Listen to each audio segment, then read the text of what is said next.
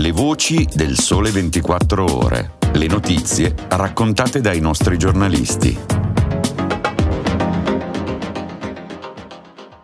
La voce del sole di oggi è quella di Claudio Tucci, giornalista della redazione romana che segue i temi dell'istruzione e del lavoro. Ciao Claudio. Ciao Enrico. Come sempre ci porti dati e analisi molto preziosi per cogliere la drammaticità del famigerato mismatch, ovvero lo scostamento italiano tra domanda e offerta di lavoro, in cui assistiamo al doppio dramma di aziende che non trovano lavoratori e lavoratori, in particolare giovani, che non trovano aziende e restano disoccupati. Una delle ricerche più recenti, quella di Excelsior su dati Union Camere, conferma la drammaticità del fenomeno. Le aziende italiane definiscono difficile ben il 48% delle assunzioni per mancanza di profili adeguate, percentuale che cresce fino al 70% per ingegneri tecnici informatici e operai specializzati. E il brutto è che questa percentuale è in continuo aumento rispetto al passato, vero Claudio?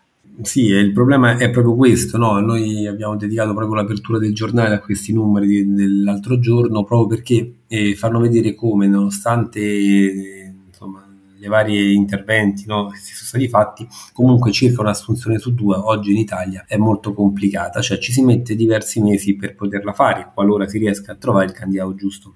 Prima certo c'è stato il Covid e l'Italia quindi ha vissuto un periodo non proprio semplice, gli apprendimenti hanno risentito degli studenti a scuola come hanno dimostrato insomma, le indagini negli ultimi due anni degli imbalzi, ma è anche vero che prima del Covid questo percentuale appunto eh, di mismatch è, si aggirava intorno al 20%, adesso siamo praticamente quasi al 50%. Che cosa non sta funzionando? Non sta funzionando il processo di incontro tra domanda e offerta, tra selezione e tra ricerca del candidato. Se è vero che, è l'altro dato drammatico, siamo a circa il 34% di persone, di imprenditori che dichiarano di non trovare il candidato proprio perché non ci sono più. Questo è un campanello d'allarme, soprattutto in vista della de- denatalità molto forte in questi giorni qui in Italia si, ha, si, stanno iniziando le scuole e abbiamo tra i banchi 100.000 studenti in meno rispetto allo scorso anno. Tutto questo avrà una ripercussione nel medio periodo, tra i prossimi dieci anni, e le, all'attuale andamento demografico avremo 1.400.000 studenti in meno, ragazzi in meno. Quindi tutto questo è un tema molto avvertito in un momento delicato soprattutto adesso quando molto più, sono molto richieste le professioni tecnico-scientifiche, le hai citati tu, i profili che più sono ricercati perché l'industria e comunque le aziende stanno vivendo sia il terziario che il manifatturiero un, pro, un processo di trasformazione molto forte, una spinta all'innovazione, al 4.0, al green, al digitale nei processi, nei prodotti e tutto questo c'è bisogno quindi di competenze eh, allineate a questo nuovo mercato. È chiaro che se eh, questo dato non sarà invertito con la crisi demografica in atto, cioè, eh, l'industria italiana rischia una, una brutta frenata. Ecco, uh, l'Italia è stato l'ultimo paese sviluppato probabilmente del mondo, a dotarsi di istituti di formazione superiore di natura tecnica e tecnologica, i famosi ITS. Ma oltre dieci anni dalla loro istituzione, naturalmente salutata con grande entusiasmo da tutti gli imprenditori italiani, questi istituti stentano a decollare.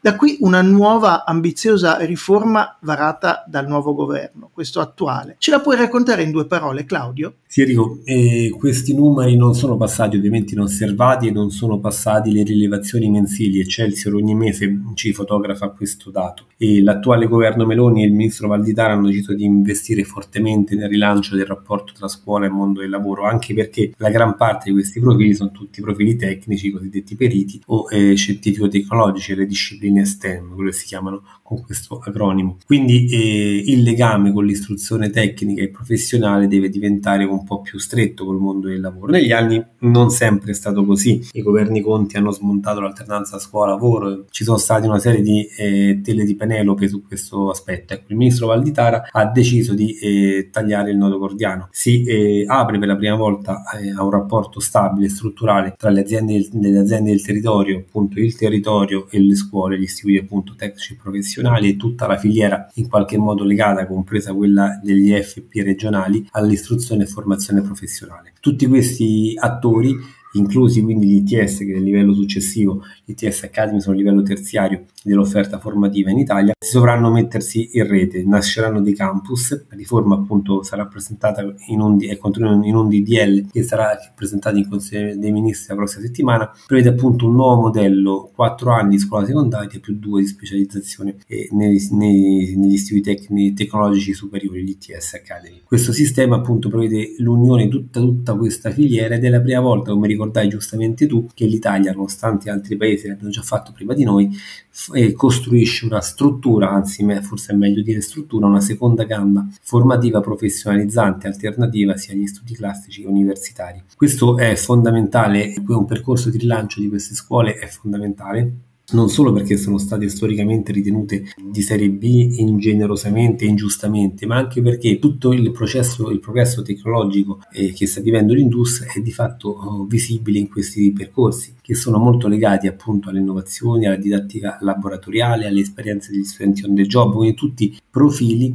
e percorsi che si possono coniugare perfettamente. Questo un po' in sintesi è quello che la riforma del 4 più 2 targata Val di Tara vuole portare. Ecco, dicevamo Claudio che nonostante gli sforzi, le varie riforme che si sono succedute durante gli anni, peraltro spesso inattuate per mancanza di decreti attuativi, gli ITS italiani stentano ancora a decollare. Il nostro paese, che si fregia di essere la seconda industria d'Europa, almeno della UE, ha appena 25.000 studenti iscritti a questi istituti contro gli 800.000 della Germania se si comprendono tutti gli indirizzi tecnico-scientifici tedeschi e una disoccupazione giovanile che è quasi il triplo. Quali sono le speranze, Claudio, che questa nuova riforma riesca finalmente a cambiare davvero qualcosa? Allora, questa filiera abbiamo detto essere d'avanguardia, lo possono testimoniare le decine e decine di insegnanti di dirigenti scolastici e stessi studenti che li frequentano. Il problema è che ha numeri di nicchia, li, li ricordavi tu,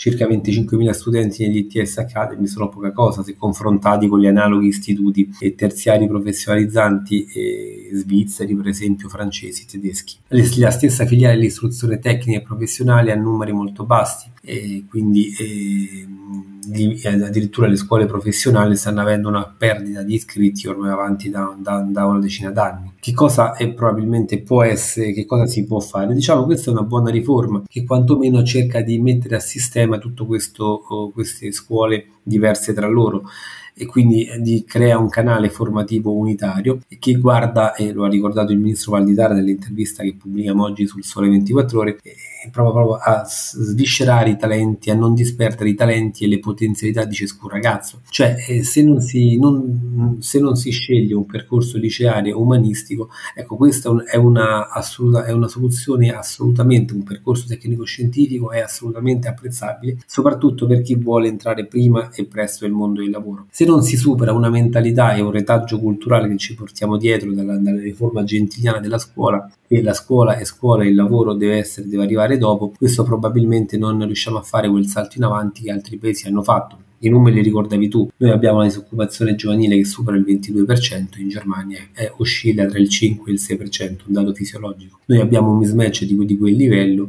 in altri paesi praticamente il mismatch è nettamente più basso o, o quasi inesistente. Noi abbiamo in Italia un numero di NIT, di studenti che non studiano, di ragazzi scusate, che non studiano e non lavorano e nella fascia sotto i 29 anni sono 1.700.000. Cioè noi rischiamo di perdere un capitale umano fondamentale, già ce ne sono pochi di giovani, ce ne saranno pochi purtroppo per la denatalità e non riuscire a spingere questa filiera, non costruire anche noi in Italia un, un canale della stessa dignità del primo, eh, sarebbe un peccato mortale. Insomma, è un problema anche culturale, non solo di riforme, come giustamente ricordavi tu, e si incrocia a, a, ai vari altri problemi che in qualche modo stanno eh, mettendo in difficoltà l'Italia come quello demografico. Bene, grazie a Claudio Tucci, giornalista della redazione romana che eh, segue i temi dell'istruzione del lavoro ed è sempre molto prezioso nel ricordarci eh, i nodi al pettine, i nodi che stanno arrivando al pettine per la società e l'economia italiana e grazie a tutti voi che ci avete seguito. Grazie a te Enrico un saluto a tutti.